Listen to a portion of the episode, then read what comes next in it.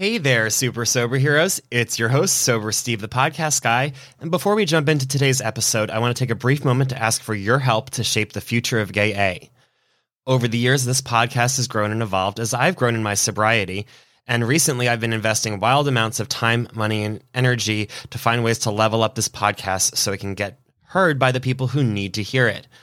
I want to take a brief moment to check in with all of you, though, to see what you love about the current show and what could be better as I'm growing and moving forward.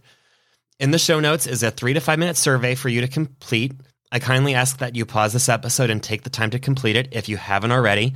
You are kind enough to give me 20 to 40 minutes of your time each week when you listen to these episodes, and I want to make sure it's time well spent. So please let your voice be heard. Thanks, SoberPod, and enjoy the show. Hi, everyone, and welcome to Gay A, a podcast about sobriety for the LGBT plus community and our allies. I'm your host, Steve Bennett Martin. I am an alcoholic, and I am grateful for my recent getaway weekend in St. Augustine. As of this recording, I am 611 days sober, and today we're welcoming a guest to share their experience, wisdom, and hope with you. Welcome, JP. Hi, how are you? Good. Why don't you introduce yourself to the listeners?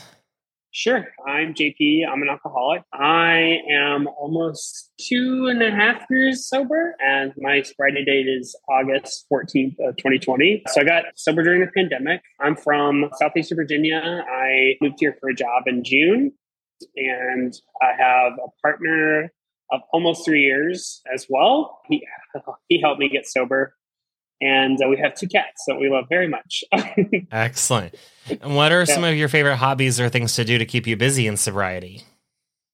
So I actually really enjoy going to gay spaces, which typically are bars. I mean, I live in a place that's got two gay bars, and that's it. There's a life center, but it's it's all service based, right? It's not somewhere that you can just go and hang out as much as what what I envision and what I hope to have eventually. But all of my friends know I'm super open about the fact that I don't drink alcohol, that you know, I'm in recovery, and I have been pretty open about it with most of the people I meet. I actually do enjoy going and seeing people and seeing my friends and having dinner. And they know that if I'm having a bad day or, you know, I'm not in a good place with my sobriety, that, you know, we can go home and and, and do that. But yeah, I'm a singer. I trained to be a singer, and I I do a lot of singing actually. So I'm actually at rehearsal for a for a concert I've got coming up in a couple of months.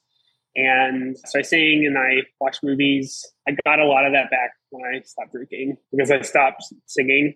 Mm-hmm. I watched movies as I was drinking, but don't remember them, obviously. Yeah. Um, so I, you know, I, I got a lot of that back. I got a lot of the joy back from actually doing it once I stopped. Awesome. Why don't we jump yeah. into it and then and tell us what your journey with alcohol and addiction was like? Yeah. You know, I grew up in the middle of like literally nowhere. You've never heard of it. You have no reason to go there. And my parents, while they were good in some areas. They gave me a really stable childhood. They were pretty anti-gay and and in a really covert way. In a in a like a this is like positive toxicity kind of way. And so I developed this like super intense self-loathing it, from just like basically childhood. Um, it, it got really bad in puberty and so I didn't start drinking until the second semester of my college, my first year in college. And from what I remember of that, which is not much, I have I've always been disordered. I've always had alcoholism. I loved the way it made me feel. I loved the way it made me completely uninhibited. I didn't have to worry about the way I looked because I'm a bigger guy, and so I have body issues on top of, you know, having a lot of hatred towards my sexual orientation. And so like when I took that first drink, it made it all go away. Like it just it evaporated. And so I felt happy. I felt this like emotional release that I had never felt before. It was almost like spirit. It was almost a spiritual release. It felt like. So I would say that like it's never been good. Like there were there were good times. It started out really great, right? Like I was having fun. I was with friends, but like I never. I was always like, let's get drunk. Like I don't remember a day where I was just like, I'm going to have one. That just wasn't a thing for me. You know, some people sort of ease into it. Nah, it, there was no easing. It was, you know, I am going to get as fucked up as possible. Yeah. Am I allowed to? Am I allowed to curse? Curse to your heart's content. Eh, okay, perfect. Well, then I'm just going to get as fucked up as I possibly can because I didn't want to remember the stress of the day. You know, I didn't want to remember, you know, things I'd done that I was embarrassed about. And I had all this internalized homophobia that only got worse. It didn't get better. You know, I, I you know, as, as I got older. And this was also interspersed with like relationships that I couldn't manage. I could not manage my friendships. I could not manage like I would I joined a fraternity who enabled my drinking and in a lot of ways pushed it past what it's probably appropriate definitely past what it was appropriate for. But I, I made those choices, right? Like I'm not blaming them. But I I chose friends that drink like me. Like pretty effortlessly. I didn't like look around and say, "Oh, you know, you had like let's let's hang out." But you know, I I remember, you know, nights of just like let's get drunk, and it was like that every weekend. And we would do you know Thursday, Friday, Saturday, and then we go to church on Sunday.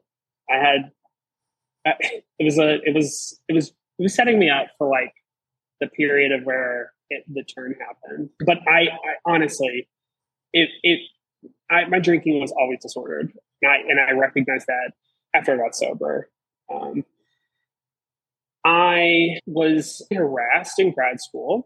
I so I, I graduated. It was I, I, took a while to get out of school and went to grad school, and I was sexually harassed in grad school. Was groomed and subsequently like discarded, basically, because that's what groomers really like to do. Um, and it messed me up and it and that that experience really is where the turn happened. I lost all faith in myself as a singer, as a person, all my self worth. Like I basically gaslit into you know all kinds of things, and so I had no emotional outlet. I just was like, I'm just going to get drunk, and that's you know it was normal. It was normal for me to be doing my homework with a drink in my hand it was normal for me to have you know two or three days of drinking thursday friday saturday and then recover right sunday through wednesday around this time also my my grandma died unexpectedly my family fell apart pretty much immediately after that um, and my father who has his own recovery program left and i don't know where he was for six years. So I went from this like very stable home life, which had issues, but like was stable. I had two parents that really loved me to the best of their ability. And then it just collapsed and went under me. And I, this was happening at the same time that I was profoundly unhappy.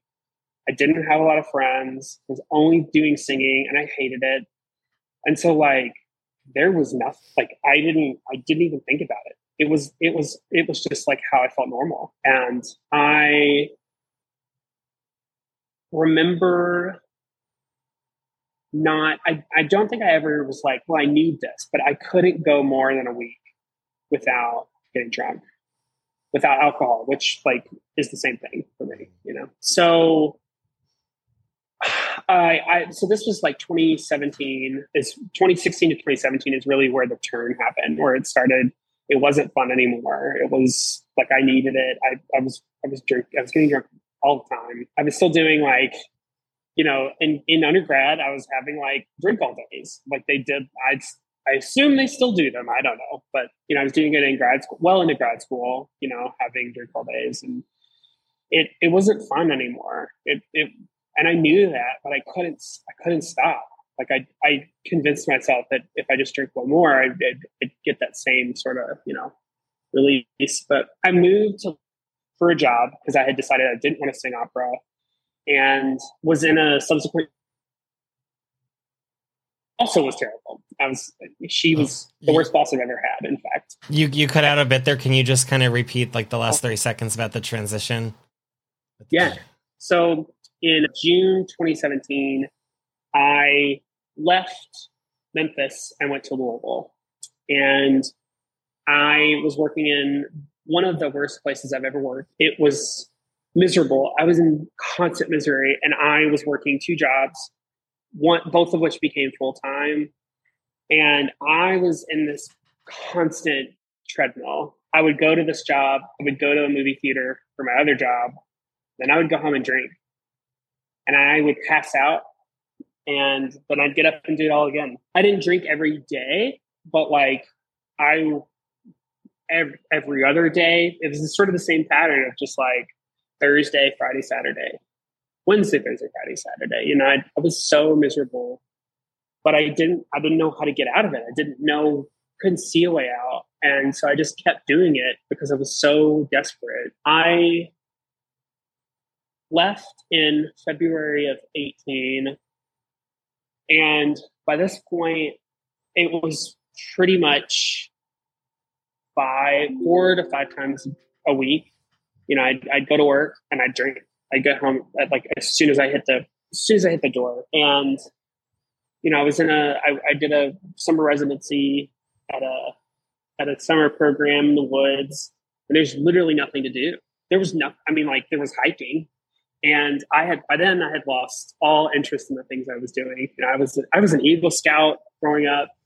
So I love the outdoors. Didn't hike a single single day while I was there. I didn't do anything but drink. I went to work. I did my work. Did my work well, functionally. I was still a mess, but like plenty of people saw me, and like plenty of people knew that I had serious like I like they knew they just didn't know how to talk to me about it because they didn't know me very well, you know. Because I, I would be in a conference room drinking, on the off days, right? And so like I hid it from the people that didn't need to know, but every I can only assume that everyone knew because I was just a mess. And so that carried over into 2018. It was it was starting to get into like leaving early to go home and drink, being late for work, calling in and saying I'm hungover. Not not I'm not that I'm hungover, pardon, that I'm sick, I'm not feeling well. Mm-hmm and you know there were there were fun moments in there i guess but like the pattern was that i could not stop once i started i could not do just one and i could not and, and, and if i drank earlier in the day i would go home and get drunk i would have just a feeling of like you know i can't do this you know and then plan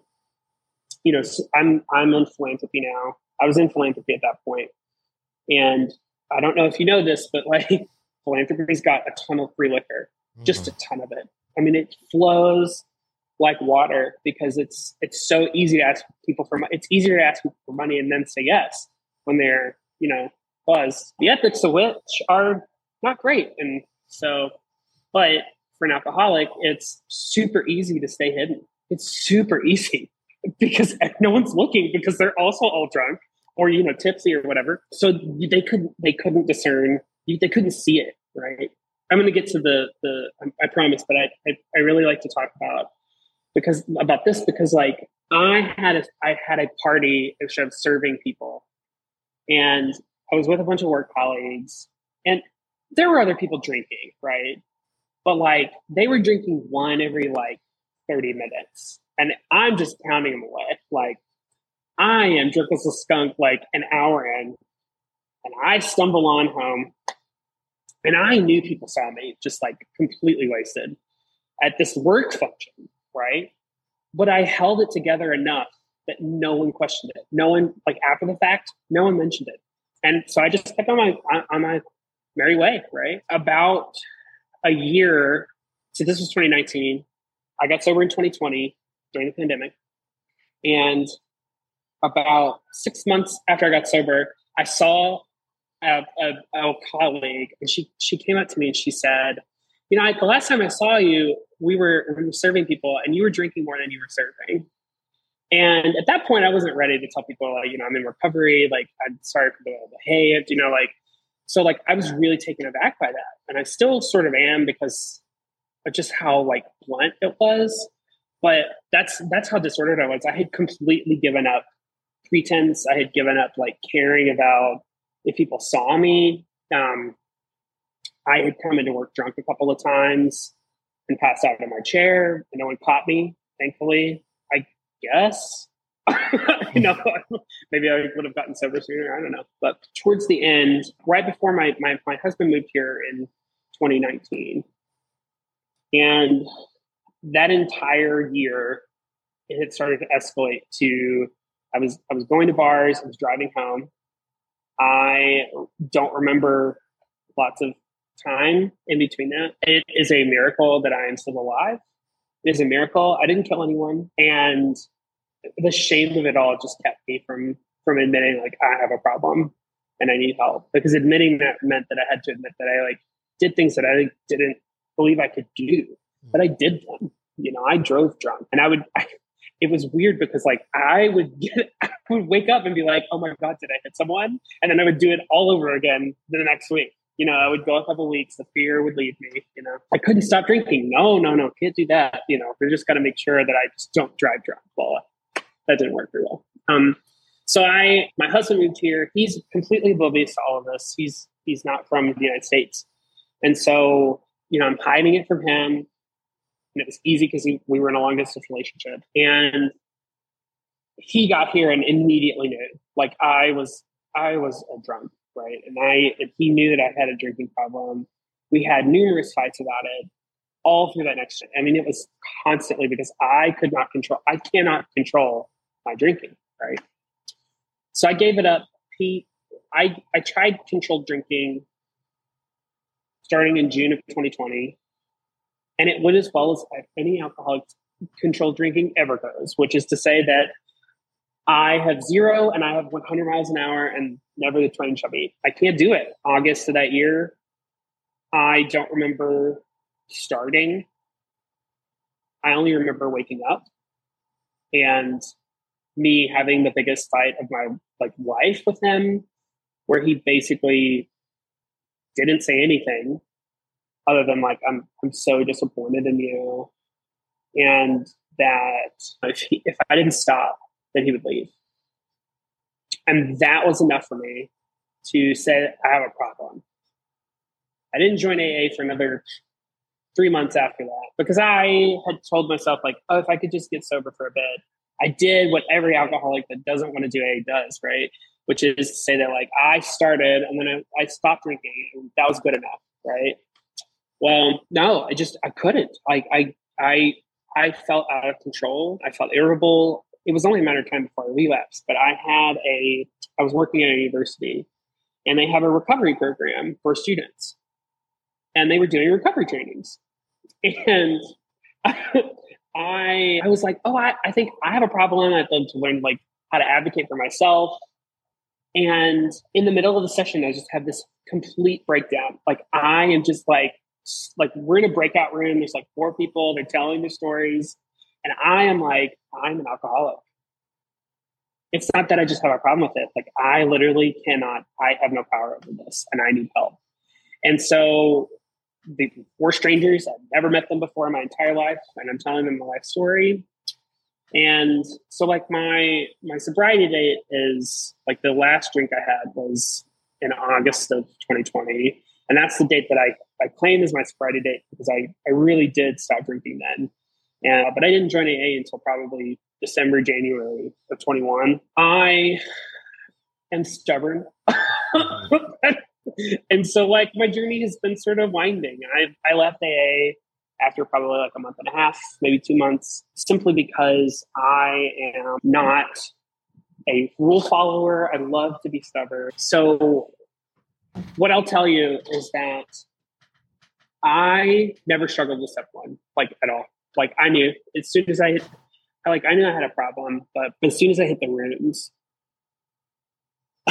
people were talking about, you know, how they, how they use and how they, you know, how they drink.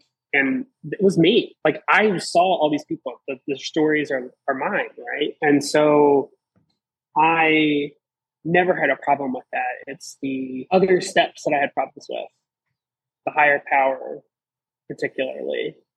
Demands uh, like i'm i'm ready to, to like i could do that tomorrow right? Like but it's like spiritually turning myself over when i have been fighting on my own for a long time is still difficult. And i like i have left and come back now and i'll get to that in a second but i i left aa because i just didn't i wasn't ready for a higher power. Like i just wasn't. And i i'm still struggling with it a little bit but like i yeah i so i I just left and I've just been I've been out here by myself and it's lonely and it's tiring and people don't get it. People don't like normal drinkers don't understand what you're going through and they're super supportive. Like it's has nothing to do with them not being supportive, right? But they don't really understand that it doesn't leave it, it goes away but it comes back and like the desire romantic like right now i'm really romanticizing drinking you know like how it made me feel like the good stuff. And it's just come back because I've had a lot of job issues in the last month and completely unrelated to alcohol, but you know, I they're the same sorts of behavioral patterns where I like take things really personally and I internalize them on, as me as a person. And so I, I'm out of control. And so I, I started two weeks ago today, actually, incidentally. I started back to AA. I went to a meeting before that, but I, I was really, I'm really serious this time just because I have too much to lose, too much respect for my, for my husband, the person that I am now, as, you know, as challenging as I can be, is a better person than I was when I was drinking. And I can't go back to that. Not even just from like my health perspective, but like ethically, morally, like I don't want to be that person again because I'm, I'm not a good person and I and I feel I've got a sponsor. I'm really excited about it, and it's it's exciting. I, am actually really excited about it in a way that I wasn't the first time. Um, so yeah, that's that's my story. Well, it's a lot, but I yeah. Thank you so much for sharing it with us. And yeah. especially like kind of stepping your toe back into program again. What are some things that you do in your daily life to help keep you sober? So I always wake up and I, my sponsor told me this. I wake up and I make my bed. Mm-hmm. I say the Serenity Prayer. I go to CrossFit. I'm a CrossFit athlete. I love CrossFit. I've been doing it. For, I was doing it while I was drinking, and I wasn't seeing results. the weirdest thing. Obvious reasons yeah. why. But I so then I also I also text or call three at least three people from in a program every day just to tell them like I'm thinking of you. Hope you're doing well, staying sober. Um, right now I'm doing 90 and 90. So like I haven't missed a meeting since two weeks ago, which is wild to me because I didn't think I was ever going to stick to AA and now I'm here. So yeah. Excellent. And yeah. no matter how we get sober, we generally find either a quote or a lyric or something that we like to try and live by. Do you have any favorites? I love the song Don't Carry It All by the Decemberists. Mm-hmm. The whole song is talking about, you know, neighbors bearing their burdens of of other people. I, I can't think of a quote off the top of my head, but like I love that song, and I every time I get down, I listen to it and I think about the fact that like I, I'm not by myself, I'm not alone, and that that song is very much about like focusing on community. Yeah, that's awesome. Excellent. And do you have any last words of wisdom or advice for our listeners? I would love people to know that it gets better. Mm-hmm. That you can be drinking for 10 years or 20 or 30 and get it get it does get better. I didn't think I would have the life I had when I was drinking. I actually have the life that I have now that I wanted while I was drinking that I thought I could find while I was drinking. And I have friends that love me. I have like a sponsor. I have friends in, in the program that are going to be friends outside the program. I think in a way that I didn't think I had before. So that's yeah, I, I it gets better. That's awesome. I love that. And how can someone find you if they wanted to follow you on the Instas or anywhere? Yeah, my I have two Instas. One is for my singing, which is JP Paul Tenor. And then I have another one for my philanthropy work, which is JP Paul VA. Okay. I'll be sure to put them both in the show notes yeah. so people can follow them both. Thank you so much, great. JP. It was great getting to know yeah. you better. You too. Thank you. Yeah, stick around. We'll have our post show. But in the meantime, thank you, listeners, for tuning in to another episode of Gay A. If you're interested in sharing your story or just saying hi, I'm an email away at gayapodcast at gmail.com. And be sure to follow us wherever you're listening so you can get new episodes when they come out every Thursday. In the meantime, if you're hungry for more, head on over to our Patreon page for our post show episode with JP and exclusive content weekly Uh, by going to patreon.com backslash gay A. Until next time, stay sober, friends.